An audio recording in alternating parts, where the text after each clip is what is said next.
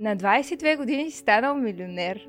Повечето хора се разхождат, мислейки си само за своите проблеми. Не спират да се огледат какви са проблемите на другите. Какви са качествата, които са ти били необходими? Може би едно от най-важните качества е За да си успешен в любовта е задължително да знаеш как да продаваш да си добър себе търговец. Ти каза, че си имал много нета, докато имаш да. То е задължително. Добрият търговец взима решението вместо клиента. Обикновено гледам да си поставя цел, която не вярвам, че ще изпълня. Почваш да мислиш като инвеститор.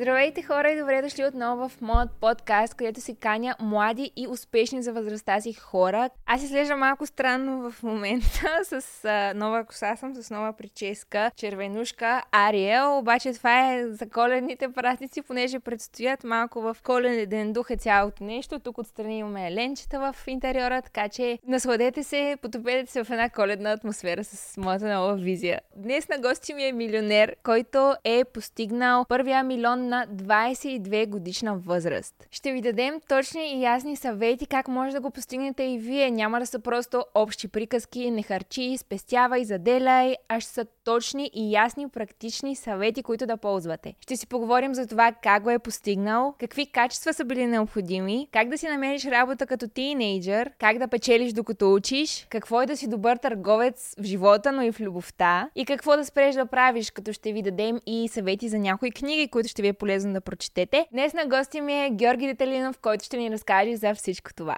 Здрасти, добре дошъл в а, моето студио и ти благодаря, че си тук, че си мой гост. Здрасти, Днес- нали? Благодаря ти за поканата. И аз ти благодаря и с теб ще си поговорим за едни много интересни неща, които мен ме вълнуват и вярвам, че ще помогне на много хора. Да започна с това как, как реших ти да си мой гост, може би да кажа на хората, че ми попадна едно видео в YouTube, в което видях, че ти на 22 години си станал милионер. В активи, като- да.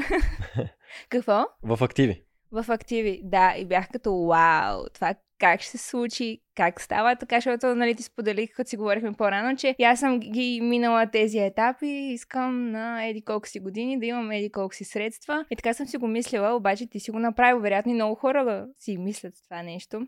Ще ни разкажеш сега, надявам се, как се случи това нещо и как...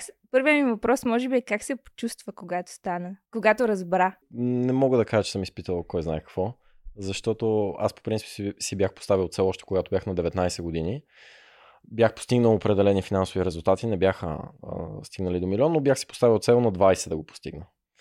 И на 20 не успях и стигнах някъде до половин милион по така моите изчисления тогава.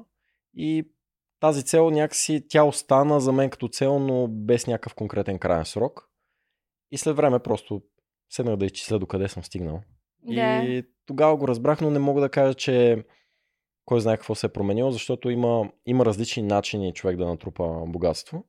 И специално начина по който аз тогава инвестирах, беше такъв, че инвестирах в доста неща, които имаха голямо развитие, но не носеха задължително някакви големи месечни доходи. По-скоро представи си, ако си вкарал пари в един имот и стоеността му просто много расте, без той да ти носи някакви големи найеми.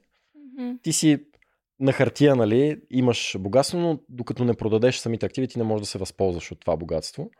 А, така че не мога да кажа, че съм се почувствал по кой знае какъв начин или че начинът ми на живот много се е променил.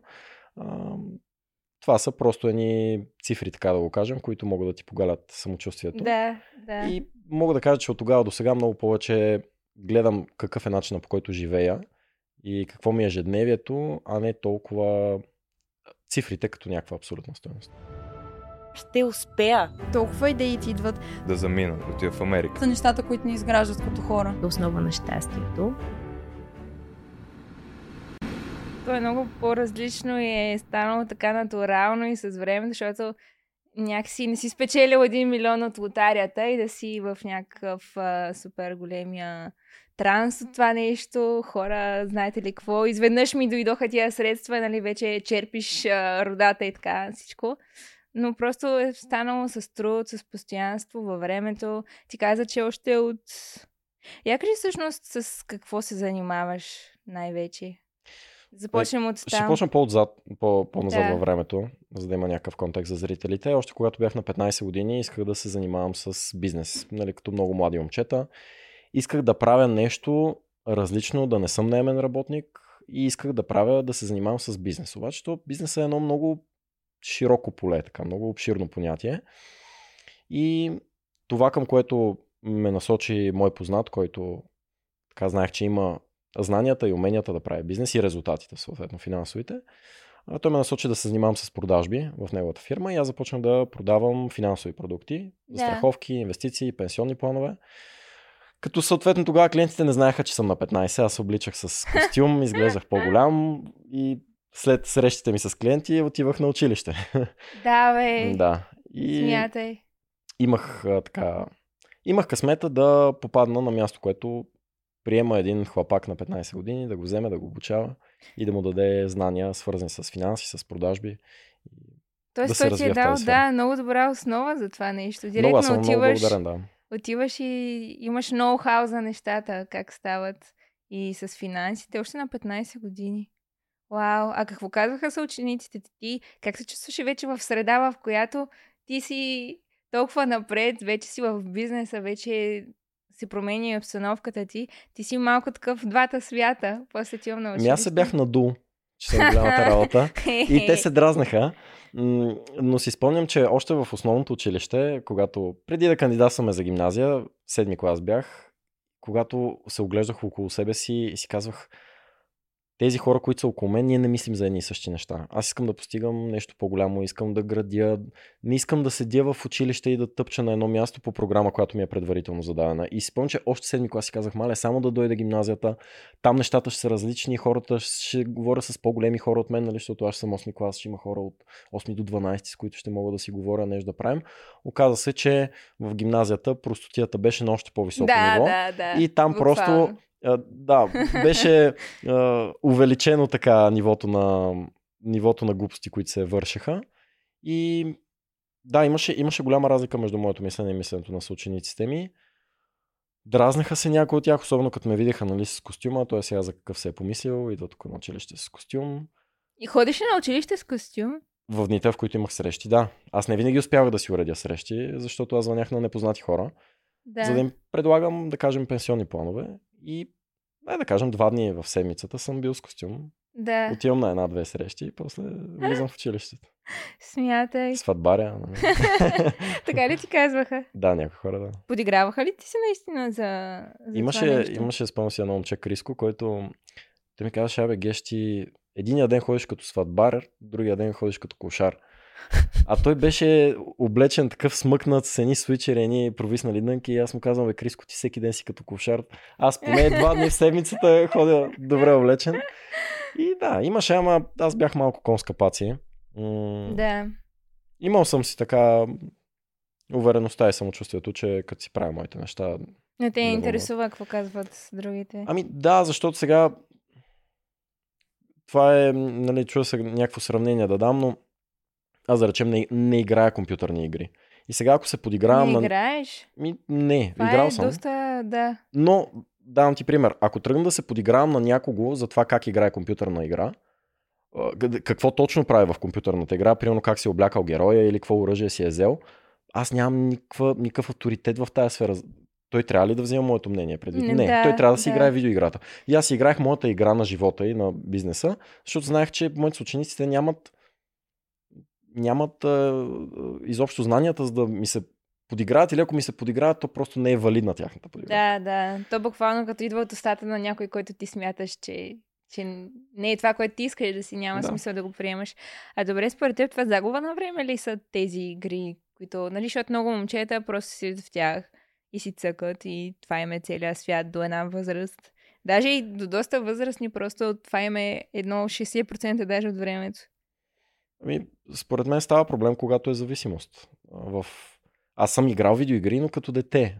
Може би там от 14-15 годишен нататък. Ма такъв геймър не си не, бил. Не, не съм бил геймер. Играех игри с коли и в един момент реших, че е много по-добре да бачкам, да изкарам пари, да си купя някаква яка кола и да си карам в истинския живот. Отколкото на екран, че Ами да. да, да, да речем като деца сме играли GTA, какво представляваше GTA?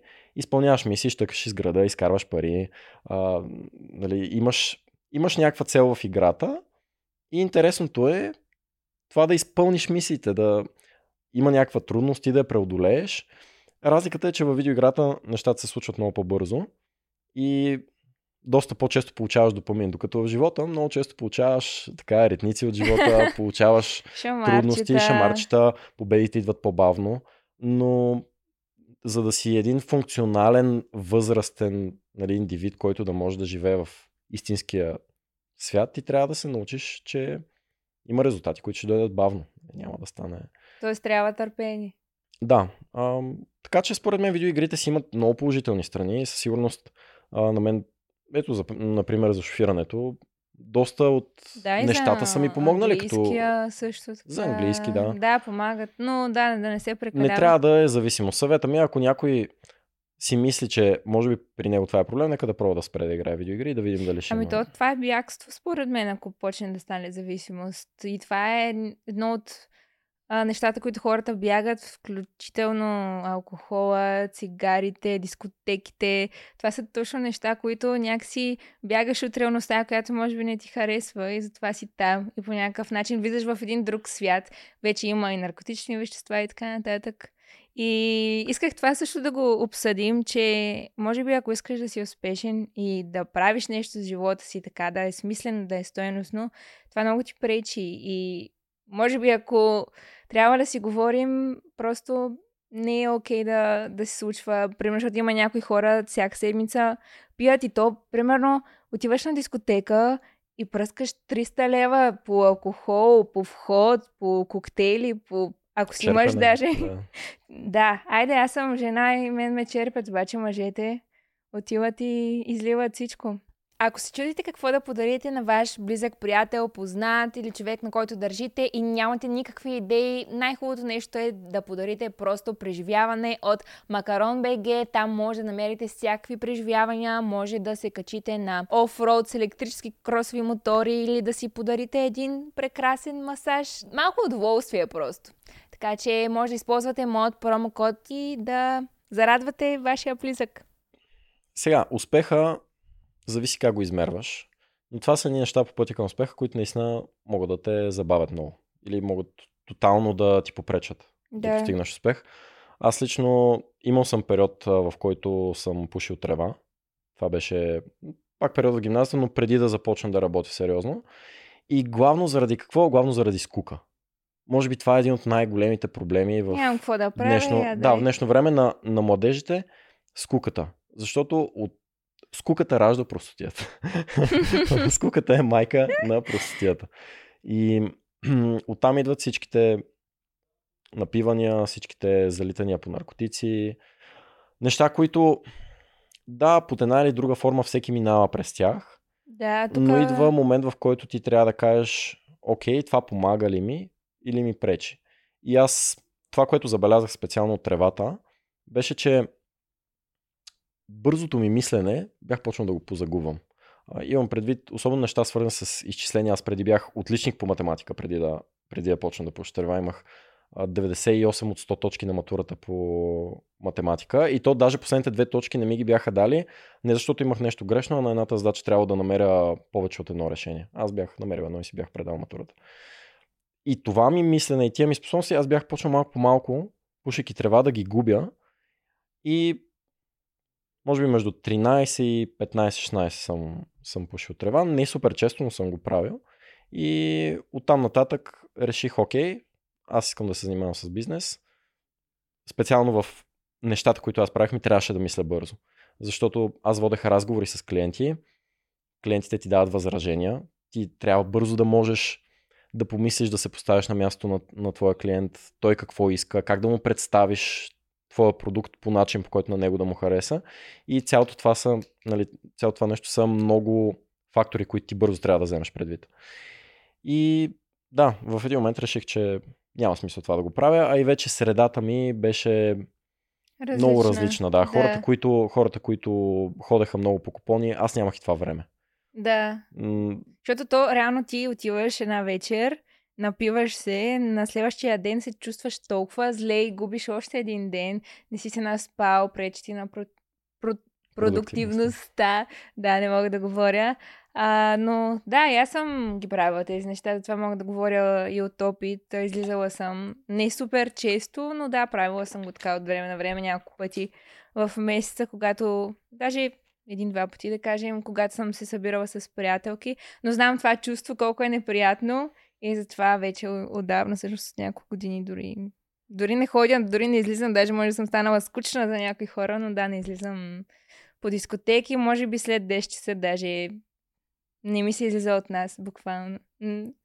Наскоро даже имам рождени дни на, на приятели, такива неща и, и съм на ръба просто да не отида просто, защото е много късно и знам, че няма да се наспя, знам, че ще се пие.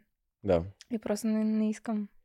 Ами, аз специално за алкохол и за такива неща и за наркотици и други. Ако броим тревата за наркотик, не съм залетал. Дори не си спомням така да съм се напивал, както се напиват, напиват хората. Ам... Добре, а какво могат да правят? Как да прекарват това време пълноценно? С теб си говорихме за различни тип сайт хъсълс, докато ходят на училище, а, все пак да се занимават с някакви неща, дори да развиват някакво умение, което дори в момента да не им донесе някакъв приход за в бъдеще да... Да, има много, много неща, които учениците и тинейджерите могат да правят в свободното си време, които са много по-смислени от повечето им дейности в момента. М- ние с теб си говорихме за това, че повечето хора се разхождат така в ежедневието си, мислейки си само за своите проблеми. Да. И не, не спират да се огледат какви са проблемите на другите, които дори един тинейджър понякога може да разреши. Как може да ги разреши? Ами най-просто казано, имаш ръце. С тия ръце ти можеш да правиш много неща. И един тинейджър, който иска да започне да изкарва пари, може да се огледа какви са, да кажем в неговия квартал, какви са проблемите, които той може да разреши. Има ли някой, който има нужда, да кажем, от косене на градината? Има ли някой, който има нужда от това някой да събира дори таксите за входа, каквото и да е? Да се научат да поемат някакви отговорности, да дори на, дори на микрониво, нали, в своя квартал, в своята общност там, където са, дали могат да предложат нещо, с което да решат някакъв проблем на хората, да им спестят време, да им спестят усилия и по този начин да започнат да работят и да изкарват пари. И веднъж след като започнат, те ще видят, че процесът е също толкова зарибяващ, колкото видеоигра. Защото, ето да кажем, че а, виждам, че в квартала ми има много хора с хубави коли, които обаче са много заети и няма такова време да ги мият. Има ли как аз да измисля как да мия колите на тия хора? Не. Това е някакъв съвсем прост пример. И започвайки аз да мия колите на тия хора, те започват. В началото може да го правя дори безплатно, за да се науча как да го правя. Защото все пак може нещо да объркам нали? в, а, в тая дейност. Започвам да мия колите и виждам, че тия хора имат някакъв следващ проблем. Примерно, виждам, че много са заети, няма кой да взима децата им от детска градина. И аз имам някоя приятелка съученичка и казвам, искаш ли да предложим да се грижиш ти да си дете гледачка, примерно, да взимаш децата на този човек от детска градина, да ви запозная. Има хиляда варианта. А, просто трябва да, нали, младите да се огледат и да не си мислят, че времето им след училище е само за забавление и за това да си напишат домашните, а времето може да, да бъде използвано за развитие, може да бъде използвано за това да развиват някакъв бизнес. Окей, okay, да кажем, ние сега използвахме примери за излизане извън вкъщи. Има хора, които пък не обичат толкова да излизат от вкъщи. Да, да, някои хора са даже и по-интровертни, примерно, и не, не говорят, не обичат и много да общуват с а, останалите. Ами, аз ти давам пример. Имам мой приятел, който още на 18 години беше, когато беше развил TikTok агенция, в която му носеше месечно по 5000 лева чиста печалба. Какво правеше? Той говореше с различни бизнеси, предлагаше им а, да им снима и да им обработва TikTok видеа и на база на тези видеа те си увеличаваха продажбите. И сега ти ако си увеличиш този месец продажбите с 20 000 лева, ще си склонна да дадеш на това момче 1000 лева да ти направи видеята. Тоест той е имал някакво умение, което е обработка. Той, конкретните му умения бяха за снимане, обработка, слага субтитри, знае как да го направи динамично и интересно, знае как да ти грабне вниманието и това го прилага за различните бизнеси. А как намира хората? Той откъде знае как да звънне, на кои номера да Ми звънне? хитър е, просто сяда с тебе, говори си, той тръгва да кажем, окей, кого познавам? Познава мен и мен почва да ме разпитва. А, и познаваш ли такива бизнеси? И аз сещам и ми, окей, познавам този ресторант, Окей, Да. мога да ви запозная. Или познавам, той работеше с оптики, работеше с магазин за такива домашни любимци, където предлагат храни, има ни, които правят палачинки. Всякакви бизнеси му се доверяват той да им направи видеята и съответно нали, той си развива тази дейност. Но може да са хиляда неща, може да е обработка, да кажем, на а, креативи, да се научат да работят с а, Photoshop. Да правят, има различни креативи за реклами или за публикации, да се научат как се пишат публикации. Ако не искат да излизат от вкъщи, просто да се научат да пишат добре, да научат копирайтинга като умение, защото това е супер ценно да, умение. Да, много важно. Дори Копирайтинг. аз бих а, се нуждала такъв човек, който е много добър копирайтер, защото аз имам постове за всяко нещо, което качвам в социалните мрежи, си има описание, има текст. Да. Така че дори на мен, да, би ми било полезно. Има хора, които наистина много се нуждаят. Пък и повечето неща, които ти спомена, не е нужно даже да плащаш някакви курсове и да инвестираш супер много. Има толкова много уроци в YouTube, които са напълно безплатни. Може да научиш Photoshop, може да научиш как се обработва, може да научиш, щеш и на пиано да свириш, то всичко има. Абсолютно, да. да. Да почнеш да четеш книги по маркетинг, книги по копирайтинг. Наскоро бях на един курс, не знам, да, мисля, че ти казах, че бях на едно обучение. И хората ме питаха как беше обучението и те ме питат по такъв начин, че съдържанието струваше ли си парите. И аз това, което се опитах да им обясня е, че хора, занаят, занаят се краде. Аз не, не съм отишъл там на съдържанието. Аз съм отишъл за да видя къде съм в тяхната фуния, как са ми продали това обучение, нали, да видя самия процес на продажбата, да видя на това обучение какво друго ще ми продадат, защото те в рамките на два дни продадоха неща за над половин милион. Вече следващи курсове и обучения, които бяха там. Давайки стойност, нали, аз съдържанието си беше окей. А, Доволен съм от парите, които съм дал, но не съм отишъл главно заради това. Аз отидох заради хората, които ще срещна и да видя как им работи самата машина. И Това е много добра стратегия и аз съм я правила, като отида на някой курс и после дори курса да е за различно нещо, аз знам така как мога да си направя мой курс, както ти ми крадеш идеите от да, и, бродкаст канала. И ти, понеже да говори за курсове, че могат безплатно, могат просто да наблюдават хора с успешни бизнеси или самите успешни бизнеси какво публикуват, какви са им продажбените текстове, какви са им публикациите. А, или фирми, които са на- направили някакъв много голям растеж за кратко време. Да видят на какво се дължи този растеж. Могат ли те да правят нещо, с което да допринасят, било то в социалните мрежи, Instagram, Facebook, YouTube, дали има някаква дейност, която те могат да вършат за някакъв бизнес, с който да помогнат на този бизнес да изкарва повече пари. И всеки собственик на бизнес, нали, казвам го като човек с бизнеси, всеки собственик на бизнес иска да си увеличи продажбите и ако има начин да го направи, някой да му каже да му, да му свърши на готово така на тепсия да му, да му донесе клиентите, винаги би споделил печалата с този човек, който му ги е, Е, да, да, естествено. А за тези неща, които спомена, предполагам са нужни, то със сигурност са нужни определени качества да имаш като човек. И какви са тези качества и, по-важно ли е да развиваме тях? Може да са търговски умения, да си комуникативен, да си социален, да си... Какви са качествата дори на теб, които са били необходими, за да постигнеш някакъв успех в това? Може би едно от най-важните качества е безкрайна находчивост и любопитство за това какво можеш ти да постигнеш и нали, тук вече е екстровертност, интровертност, да, важно е да можеш да говориш с хора, важно е да го развиеш, но на първо място, дори ти да си интровертен, ако ти си находчив, Какво ще рече това? да си находчив. Ми да си находчив Ако означава... трябва да го да обясниш. Да, да си находчив означава да търсиш решения за това как да случиш нещата. Или ти да си причината. Ти да, ти да си причината, да не чакаш нещо друго да се случи, за да постигнеш твоя резултат. Тоест, не чакам да изгрее слънцето, за да изляза навън, или да спре да вали, за да изляза навън. Аз излизам навън и търся как да направя това, което, което искам да направя.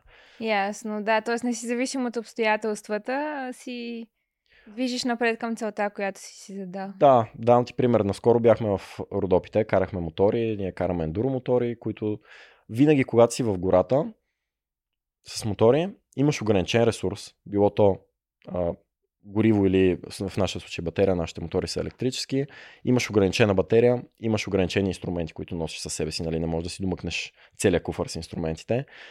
А, имаш ограничена храна и вода. Тоест ти трябва да се научиш с малък, нали, ограничен брой ресурси, да се справиш с ситуацията, която Някакъв път е да направиш някакъв голям преход. И по време на тия 10 дни ни се случиха много неща. А, имахме пътеки, по които стигаме, има паднали дървета, ние трябва да минаваме през тях. През Стигаме до задънени улици. Предизвикателства, да. Да, пукахме гуми, А кажи, изкривихме че това веригата на всъщност е твоя, това, което правиш за Да, ще стигна, моторите. ще стигна и за това, ще разкажа и за моторите, но Добре, че понеже тръгнахме да говорим за качествата, находчивостта е това качество. Изкривила ти се веригата. Как да я оправиш, като си в гората, с минимално количество инструменти, използвайки мозъка си. И в случая опитвахме различни. Еми, опитвахме различни неща, различни инструменти. Накрая успяхме да поизправим и се прибрахме жив, нали, живи и здрави. Ема тогава някакси нямаш избор, защото трябва да се прибереш. А иначе, ако да кажем си си вкъщи, всичко привидно е добре, то... Затова трябва да се поставяш в повече ситуации, в които да нямаш избор. Е... Аз това направих, понеже се заговорихме за гимназията. Аз минах на самостоятелно обучение 11 и 12 клас. Напукна всички, които ми казваха не го прави, не го прави, учителки, директори, семейство и така нататък. Аз минах на самостоятелно обучение и това беше пак едно изгаряне на мостовете зад мен и без да имам стъпка назад. А, защото някакси заявяваш пред всички. Аз ще направя това и затова си заслужава да си махна от училище. И, и се отплати, да, нали? И, Да. и се отплати. Но просто трябва да се поставят в повече такива ситуации. Да, от време на време ще се провалите. Да, от време на време ще си поставите някаква цел и няма да изпълните. И на мен ми се е случвало.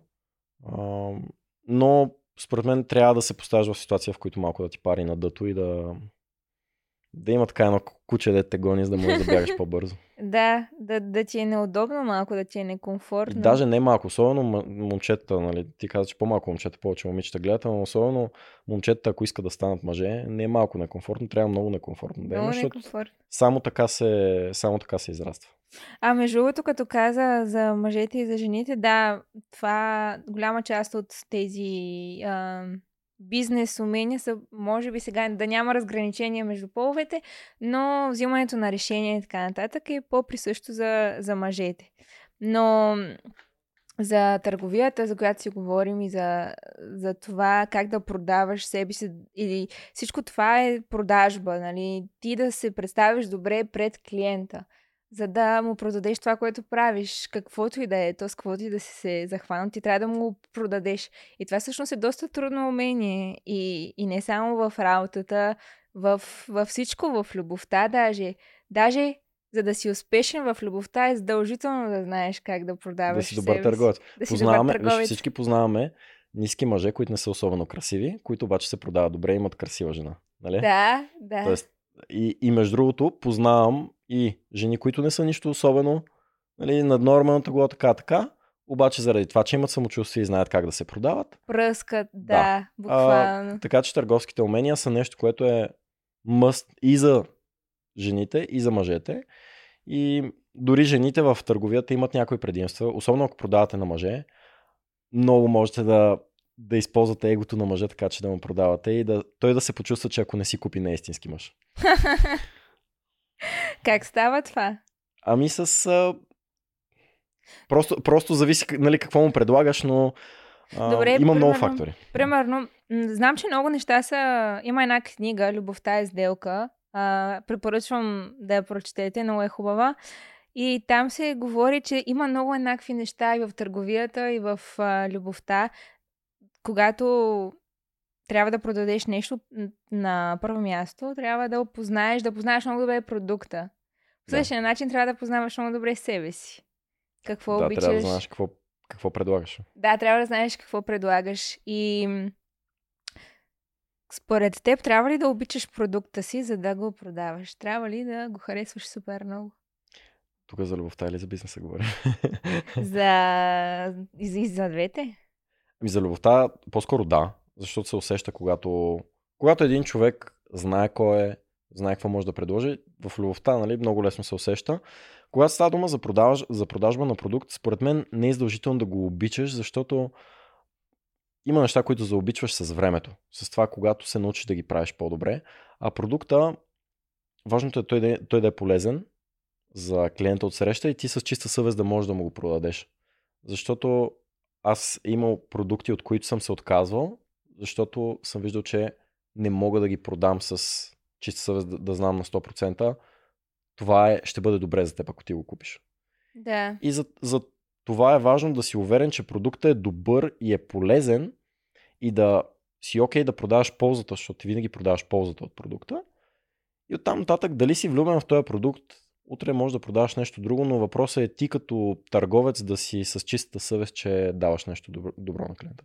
Да, а вече в любовта наистина трябва да някакси да, да се обикнеш и...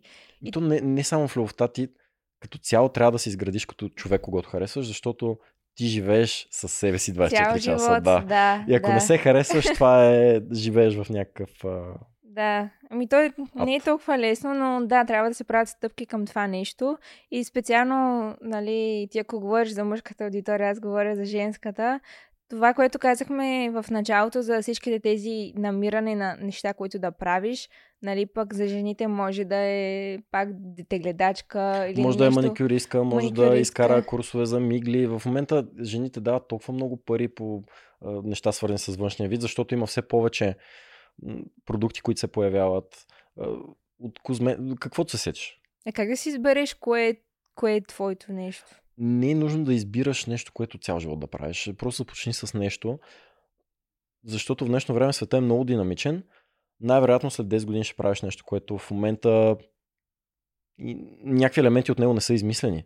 Защото Да. ето ти, ако си била дете а, на, да кажем, 10 години, не си си представила, че сега ще имаш подкаст.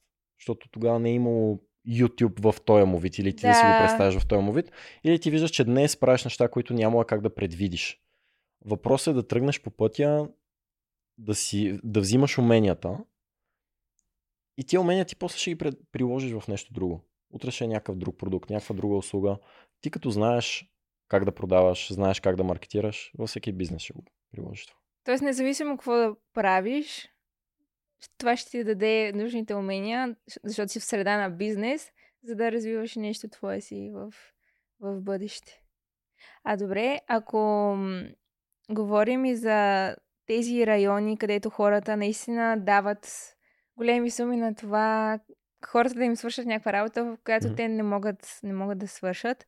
Ам, има и друг плюс, според мен. Ти също си създаваш една такава различна обстановка. Нали, ако имаш досег до такъв заможен, богат човек, може би ще те научи на някои полезни неща, може би ще ти даде някои съвети, насоки. Самата среда е по-различна. Дори съм слушала хора, които съветват да ходиш на в скъпите кафета, в скъпите заведения, в скъпите хотели, да усещаш. Това си говорихме, между другото, не знам, този подкаст а, върви на, на тема пари напоследък. Явно такъв е момента, но, но да, да се запознаваш с хора, които са...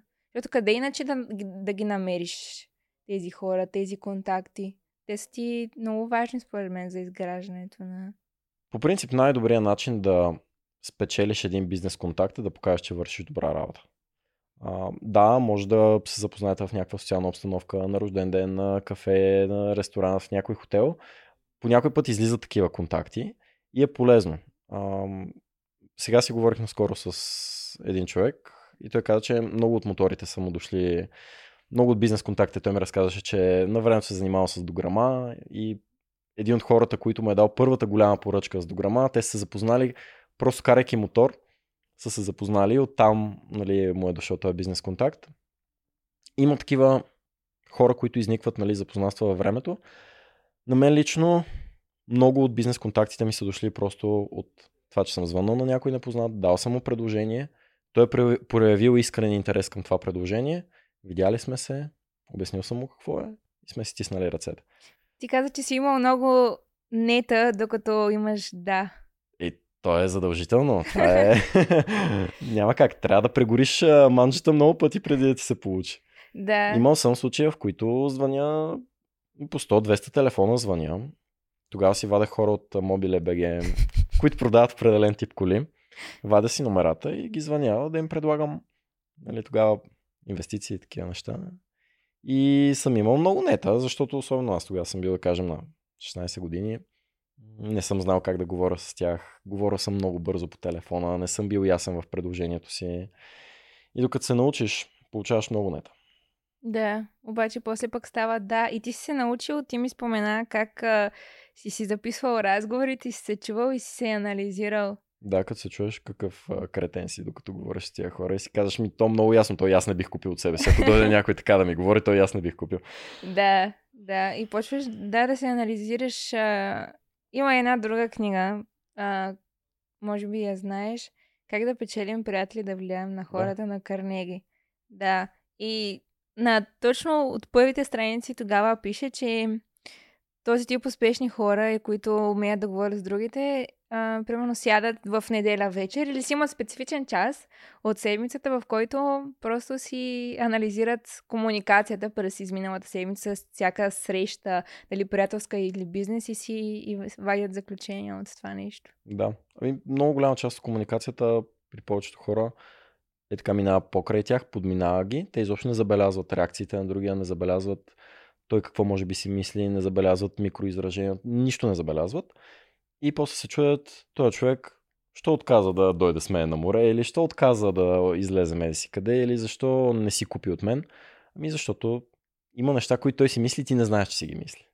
И той няма ти ги каже. Нали? Ти, ти трябва малко да четеш между редовете. А как успяваш да ги хванеш тези моменти? Защото може и да, дори да, да осъзнаваш, че има нещо нередно, как можеш да разбереш кое точно може да е нещото? Трябва да влагаш логика и анализ. И другото, което е, че ето да кажем неща свързани с езика на тялото. Начинът по който мен ме учиха да чета книгите за езика на тялото беше, четеш една глава, примерно жестове с ръцете, и една седмица наблюдаваш само жестовете на ръцете на хората. Нищо друго. Не Мгм. прочиташ цялата книга да се опитваш да анализираш всичко, забелязваш само жестовете на ръцете. После забелязваш жестове с очите. После забелязваш, примерно, жестове с крака, кръстосване и така нататък. Така ме учиха мен да, да чета книгата. И в един момент Чакай сега моята позиция вече се чуя какво, какво тия жестове. Да, то, то си има различни езици на тялото ся, и всеки има значение говори... дали си мъж, дали си жена. Си, Да. Сега ти като си жена не можеш да станеш така като мен, нали, да се, да се разкарачиш, изглежда грозно. Да. Окей, ти е позицията спокойно. Добре. и това, което бях тръгнал да ти казвам е, че в един момент почваш да четеш в сноп нещата, не само за езика на тялото, започваш да, да си категоризираш хората. Сега това не е, не е лошо да категоризираш хората и да поставяш етикети. В много така, подкаст се казва не поставяй етикети на хората, не обобщавай, не генерализирай. Няма как да стане. Винаги хората, това е начин по който сме оцеляли и е начин по който сме еволюирали. Ние слагаме етикети и това е нещо нормално. И анализирайки дадена ситуация, ти трябва да видиш този човек в коя категория попада. Нали, знаем, че примерно има бизнес хора, има хора хипита, има хора, които са, нали, има тинейджери, има родители, има сингъл хора. А, всичко това влияе. Да. Да. Бекграунда на един човек влияе върху това какво той си мисли в дадена ситуация, как той реагира на твоите предложения. И ти трябва да в сноп да анализираш всичките тези неща. Нали, Има значение дали ще говоря с адвокат или ще говоря с някой фрилансър. Да. А, добре, кои са били тези книги, които са ти така доста помогнали, които знаеш, че са... Най-вече ми е помогнал анализа и той е един безкрайен процес. Аз не мога да кажа, че съм стигнал някакво ниво, където да няма на къде да се уча. И аз продължавам да се уча, анализирам много ситуации, все още получавам откази. А, най-вече анализа на ситуациите. Има книги, които могат да ти Обаче много хора има и такъв overthink момент, където то има някаква тънка граница между това супер много да премисляш дадена ситуация и реално Понякога да я просто питам. анализираш. Понякога сядам с човека и казвам, виж, сделка няма да има, аз това го знам. Много ще ми помогне, ако ми кажеш на 100% искрената ти откровена причина да не купиш. Аха. И наистина ли хората са честни в това? Има хора, да, има хора, които след като им кажеш, окей, няма да има сделка, няма напрежение, а, има хора, които ти казват. Еми, при- казват ти, еми, примерно имам един, харесва ми това, което предлагаш, обаче имам един приятел и ще отидеш да си купя от него. Така ли? да. Тоест, да, то не... той Тоест, си го е в, знаел. в следващата, в, в, нали, в пред, предишен разговор на него му е неудобно това да ти го каже, защото звучи тъпо. Нали, ти не си му не си поискал такава искреност от него и хората, за да са учтиви, някой път а, премълчават много неща. Да. Само и само да запазим добрия тон. А добре, ако... Кои са... какво прави добрият търговец добър, наистина? Мгм. Кои са нещата, които... Много са факторите. Тя търговската професия е такава, че изисква много неща от теб. Ако говорим на ниво среща с клиент, са комуникационните умения, възможността да, така да се поставиш в обувките на другия. Това да говориш разбираемо за другата страна. Тук не говоря да ти е супер правилен езика и да говориш книжовно, въпреки че и това помага, но говоря да, да говориш на езика на, на твоя слушател. Ние с тебе си Начин, говорихме каква който- е аудиторията ни, Да. за да знам аз сега говоря ли на деца, говоря ли на възрастни, говоря ли на мъже, говоря ли на жени. Ти самата знаеш. В съблекалнята говорим по един начин, примерно в съблекалнята на фитнеса си говорим по един начин, Да. като отидем на бизнес събития си говорим по друг начин. Да. Когато говорим нали, с клиента, трябва да знаем с кого си говорим.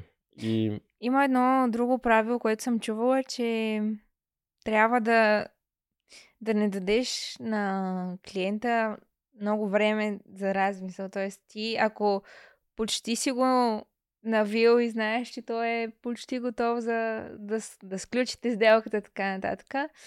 И той ти каже, нали, айде ще го помисля, айде утре другата седмица, не знам си какво си, това е почти ви...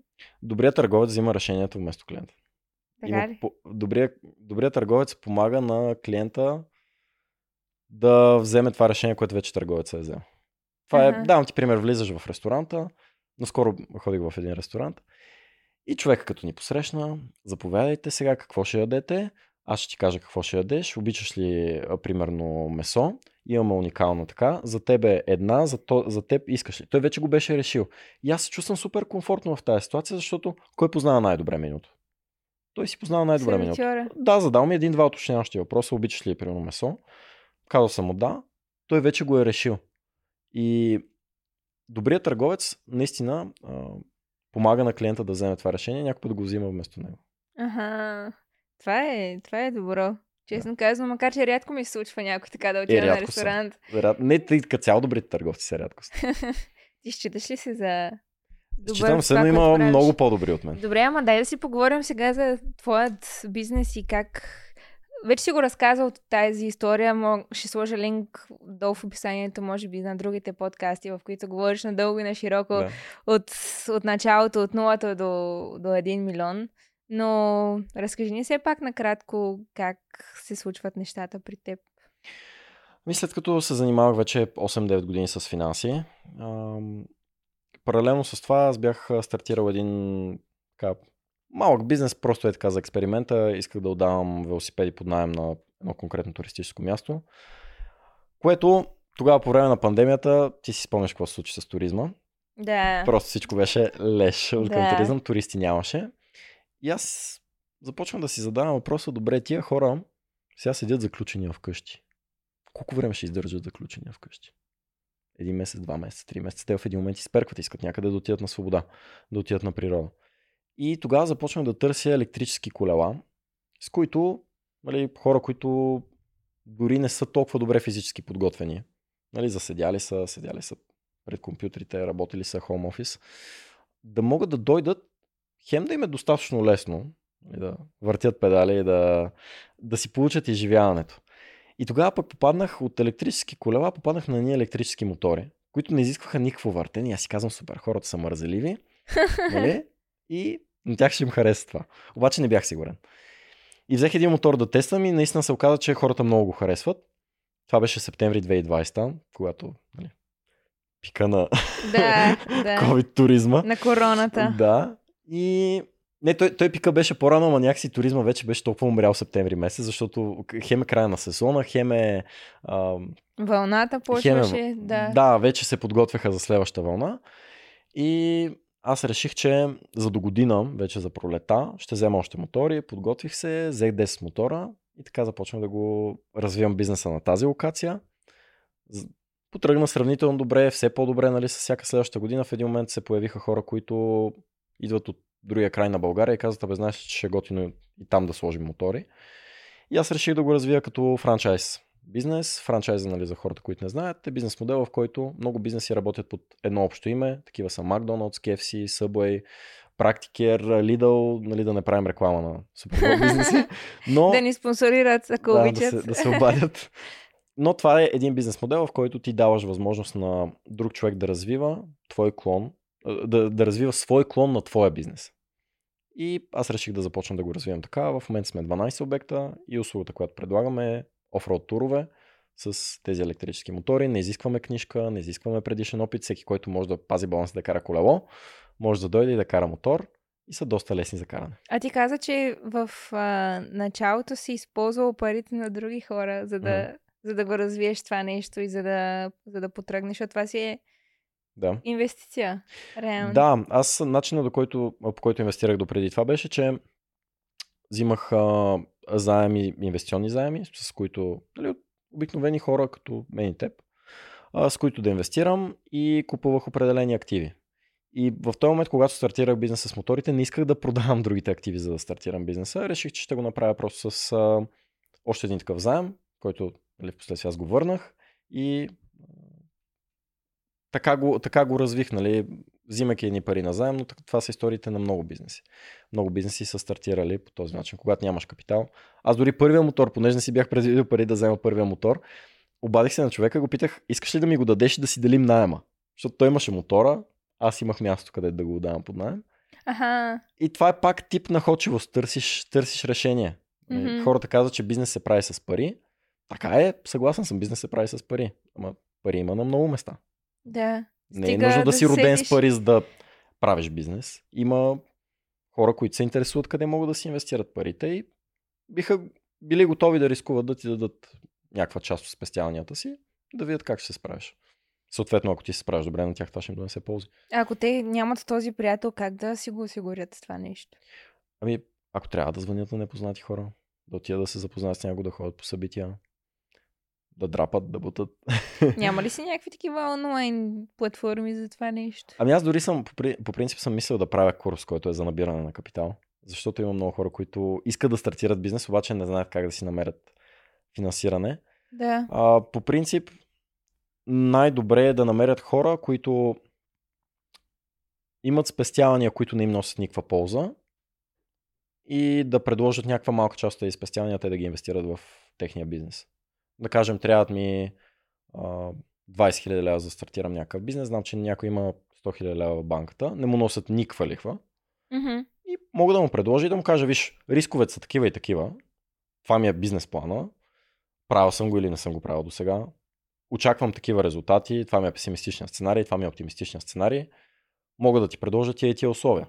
Да. Ако искаш. И от 20 човека, с които ще говориш, може пък да има един луд, който да се съгласи. Но ако, не, го- ако говориш с нула, няма да има нито един, който да се съгласи. Да. Скоро ми попадна една, една такава сентенция, че този, който търси милиони, рядко ги намира. Ама той, дет не ги търси, никога не ги намира.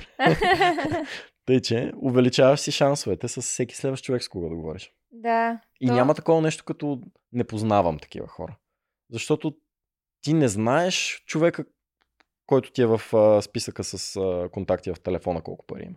Ти не си го питал. И какво отиваш и го питаш колко пари имаш? не колко пари имаш, но имаш ли свободни толкова пари, които да инвестираме в този бизнес? Ма как така, примерно, отиваш на събитие и се срещаш Не, не на хора? събитие. Не ти говоря да отидеш на събитие и директно да правиш предложение на хората. Говоря ти, че всеки един има списък с контакти в телефона си, които не е прозвънявал от 100 години, не знае изобщо тия хора какво правят. Да им звъне да се поинтересува как вървят нещата при тях. Може да се окаже, че пък при някого вървят добре. И Ама ако си да на инвестира. 16, примерно, едва ли имаш някакъв списък с някакви неща, които са... Ценни Когато си на контакти. 16, можеш да, можеш да почнеш от най-топлите ти контакти, които са семейството. Да. Може да видиш, окей, майка ти баща ти не могат да ти дадат добре, имаш ли някоя леля, някой войчо, някой, който да ти помогне. да Защото- инвестираш. Да, защото живота е една такава игра, която е, тя не е честна игра в смисъла да е всичко, всички да имаме равен старт. Ще има хора, които ще се възползват от това, че семейството им може да им даде пари и ще градят върху това. Ти Да. можеш да седиш и да мрънкаш това, че вашите не са ти дали някакъв старт, не са ти дали пари, или можеш да видиш кое е най-доброто, което мога да използвам от а, ресурсите, така, примерно да го кажем на, на моите близки, да им предложа нещо.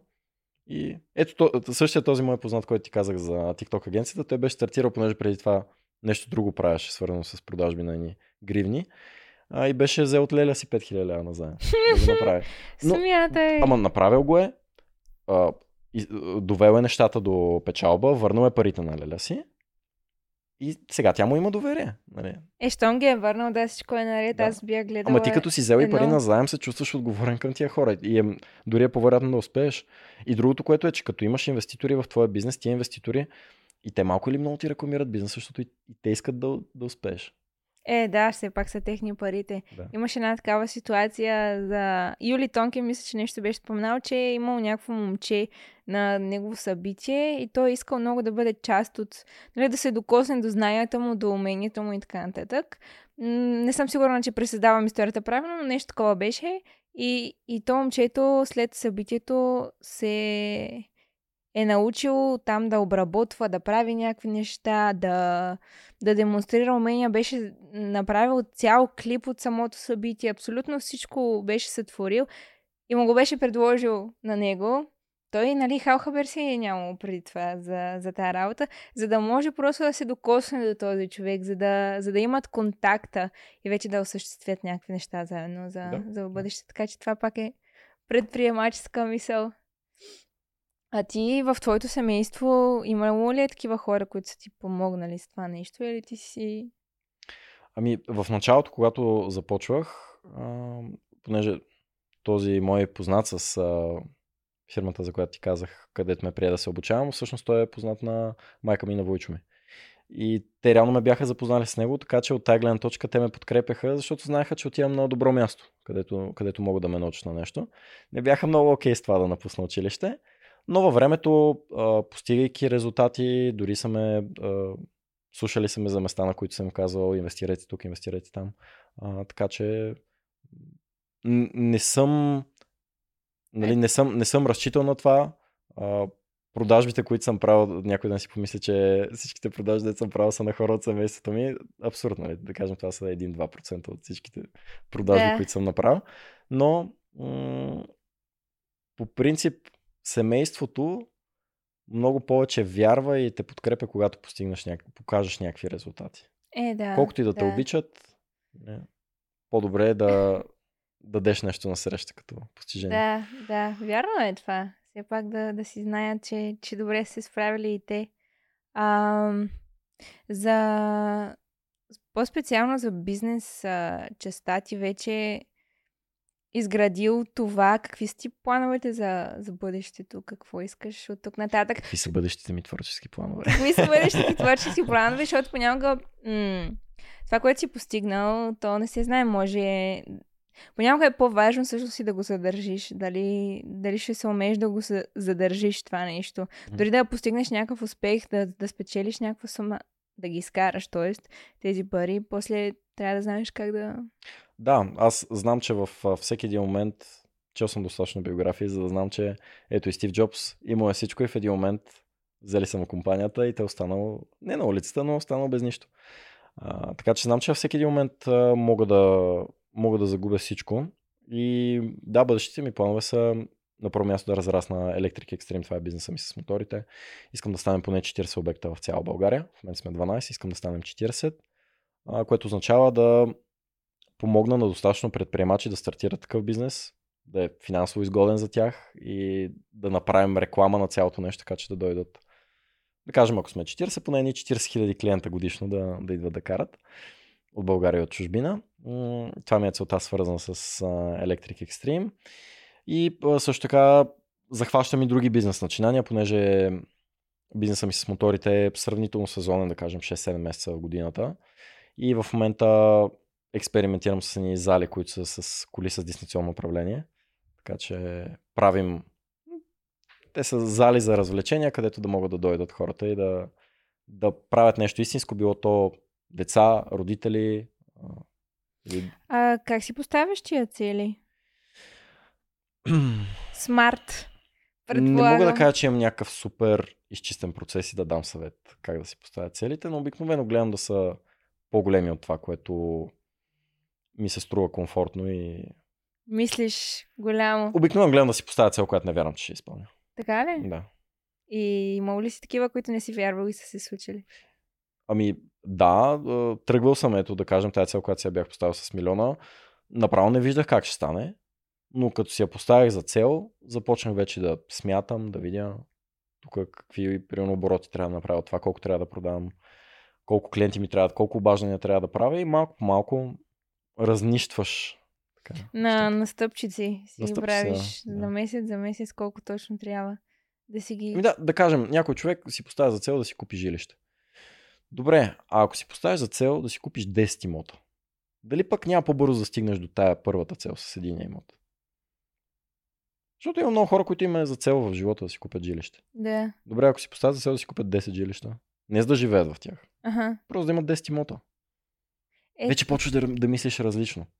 Почваш да Да. мислиш като инвеститор. И тогава едно жилище вече ти струва лесно. Фасулска работа, да. И вече като си поставиш пък цел за 100, си кажа, а то 10 било лесно. Аз сега 100 как ще ги купя, нали? Да. Той си по- поставяш целта, която е над тая, която искаш, за да Да. може да достигнеш нея. Да, тук Грант Кардон има една много хубава книга, правилото по 10, да си поставяш 10 пъти по-високи цели от... Каквито са ти сегашните, увеличаваш ги 10 пъти. Ти за 10 милиона ли си постави? Не, за повече. За повече? Да. За 100? Няма да казвам. Няма. Да. Ей. Ами, това между другото има доста, доста смисъл.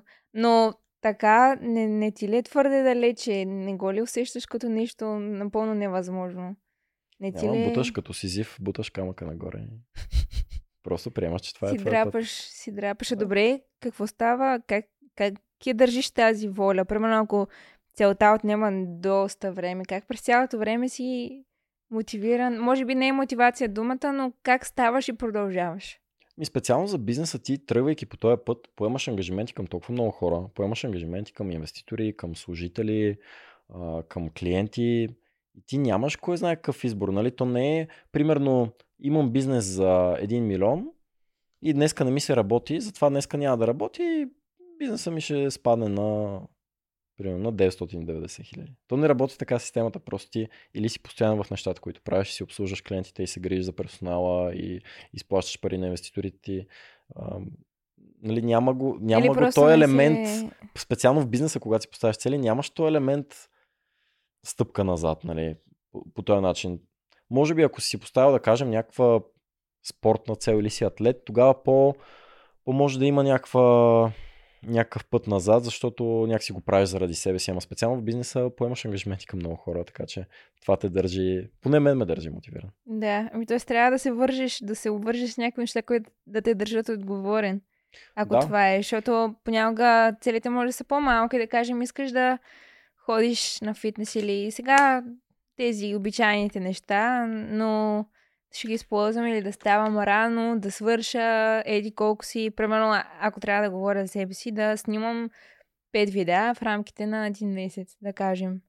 И обаче никой не ме държи отговорна за това Да. нещо. Сега хората, ама те са, примерно моите последователи са добрички и те никога даже много рядко ми държат сметка, защо не си качила видео, защо това не е така.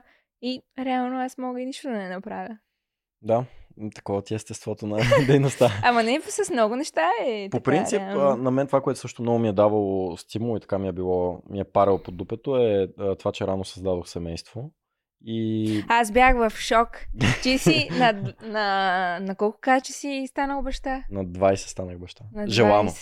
На 20. Леле. Да, Сега си на 25. на 25 съм. Да. И това е нещо, което също много ти дава стимул, защото нали, моменти всякакви. Със сигурност има и много трудни моменти. Това, че съм а, нали, станал на 22 милионер, далеч не означава, че не съм стал без пари в банковата сметка. Защото, пак ти казвам, аз съм инвестирал на много места, които съм инвестирал с цел растеж, обаче е моменти, в които банковата сметка пресъхва, защото аз изчаквам, примерно не продавам дадения имот или дадения дял от бизнеса, изчаквам, изчаквам, за да му дам, той като едно бебе, нали, или като, една, като едно дръвче. Ти си го посадил, не можеш да го отрежеш веднага. Нали, Да. То докато почне да дава плодове, то просто му трябва време да порасне. И а, И какво правиш в тия моменти? почвам да си събирам парите от различни места. Почвам, почвам да мисля. На първо място има ли някакви пари, които не съм събрал? Някой Да. дължи ли ми пари? А, било то в бизнеса, било то да съм дал на някого. Първо почвам да видя оттам има ли нещо, което имам да събирам. А, после виждам какви са ми имам ли някакви бъдещи постъпления, нали? очаквам ли от тук, от тук, от тук пари, за да видя това, което имам сега, за колко време трябва да го разтегля. Аха. Да. Да. Така А че това- има, има много начини, нали, които да си а, да се справиш в такива ситуации. Но това, което искам да кажа е, че живота на човек, който се занимава с бизнес, при всички случаи е изпълнен с много трудности и не е някаква розова приказка на предприемача, в която той се събужда, всички много го харесват, прави милиони, кара ламборджини и това е. Нали? Да. То понякога, колкото повече се издигнеш, толкова повече и проблеми, проблеми То това е цикъла на живота. Ти имаш проблем, намираш решение и това решение създава нов проблем. Общо взето, И да. ти намираш ново решение и ако се справяш добре, проблемите стават все по-големи и решенията стават все по-ефективни. Това е цикъла на живота и на бизнеса. А това валидно ли е и за взаимоотношенията също? Примерно, ако, да кажем, някоя, някоя момиче на 17 иска да си намери гадже, иска да е във връзка. Това означава ли, че трябва да мисли голямо? Не да си намери, примерно, айде, 10 гаджета, но... Това е, поставяте си високи цели. 10 Поставяте гаджета. си Не, може да си постави цел да си намери 10 пъти по-готино гадже. да, или да мисли за, може би, за бъдещ съпруг, вече на там нещата. Ами, по принцип е хубаво да имаш колкото се може по-дългосрочно мислене. Сега ти не можеш да предвиждаш в бъдещето, но всички знаем, нали, в България има една група, едно младсинство, така да го кажем, което зн- знаем тия хора как живеят. Да. Сещаш се за кои Да. Така, знаем тия хора как живеят. Те живеят ден за ден, т.е. тяхното планиране какво е? До края на деня. Да изкарам, да, Да. го избутам. И много често тия хора и си получават надниците и заплата примерно на дневна или на седмична база. А, докато в бизнеса някой път си получаваш парите в края на годината, като си изплатиш дивиденти. Да. И дългосрочното мислене помага независимо на каква възраст ще си. Това е, че когато си тинейджър, има много неща, които не можеш да ги видиш и не можеш да ги, не можеш да ги предвидиш. Хората казват, бъди в момента, бъди тук и сега. Те са различни. Това е самоусещане да Мгм. бъдеш тук и сега. Да. А другото е планиране, което на практично ниво трябва да го имаш. Трябва да. Защото иначе... Чели сме Хартоле. Какво? Чели сме Хартоле. Силата на настоящето. Знаем. Така ли? Ами аз не съм я чела, но ще сложа в За списъка тук и сега. в а, книги. Да, аз много, много харесвам на мен тези книги, които даже и ти споменаш и ги сложа долу в а, описанието, защото ти дават едно много силно ноу-хау за нещата. Сега, примерно, аз съм чела и Богат татко, беден татко, но нищо не направих, като я прочетох тази книга. И това, което ми остана и от разговора, това, което ти каза, е, че си взимаш нещо от книгата, примерно първа глава и директно почваш да действаш по нея. Да. За да... Защото а, търпението също е много важно, понеже аз искам да съм я прочела тази книга вече. Мен ми е толкова интересно какво ще е във втора глава и понякога не можеш да изчакаш какво ще нали, да, да го тестваш, защото някои неща не могат да се тестват, примерно, от днеска за утре. Трябва да изчакаш много време, за да можеш да ги тестваш, примерно. Или Е, да, може да си прочетеш книгата и после да се върнеш на тая глава. После да но, я но не да я прочетеш и да си с усещането, че вече тая книга я знаеш. Докато не приложиш нещо, не знаеш. Нали? Аз мога да видя инструкции как да, примерно, да танцувам салса. Ама докато не изтанцувам един танц, както трябва от до, не мога да кажа, че съм научил това, което го казват във видеото. Да, да. И така и с книгата. Може да ти е приятно, докато я четеш, да ти е интересна, да си получаваш тая нали, умственото самозадоволяване, така да го Да. кажем. Ти си го получаваш, ама след това, окей, започни да разсъждаваш. Добре, това как се отнася за моя живот?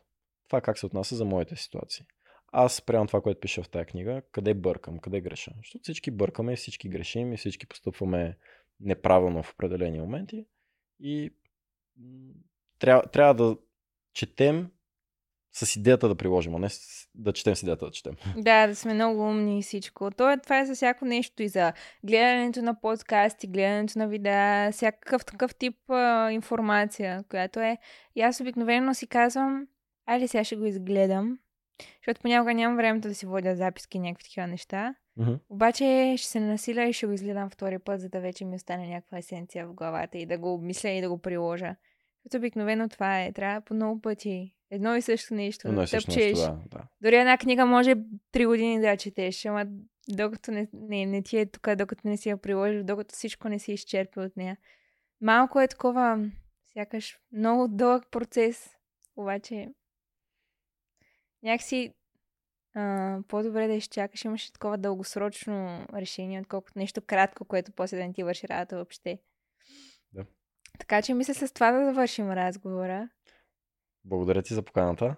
Беше много приятно. За първ път гостувам на жена. Така ли? подкаст, да. Е, ще да кажа нещо. Но да, и на мен беше приятно и на мен за първи път ми гостува гост, който говорим за такъв тип неща, бизнеси. И ми, мисля, че ще бъде полезно и за двата, за двата пола. Независимо кой какво иска да се занимава, има и женската и мъжката страна. Така че ти благодаря, че ти даде тази информация и се надявам вие да сте почерпили нещо от нея. Ако ви е харесало, може да се абонирате към канала. Също ако искате да видите повече информация какво прави Георги, ще оставя долу в описанието линкове, за да разгледате, да се повозите на мотор. Добре дошли са. Може Да. да. да подарим и ние някой ваучер. да, да. Али ще измислим някаква игра. После Може, ще кажа. може. Добре. Добре.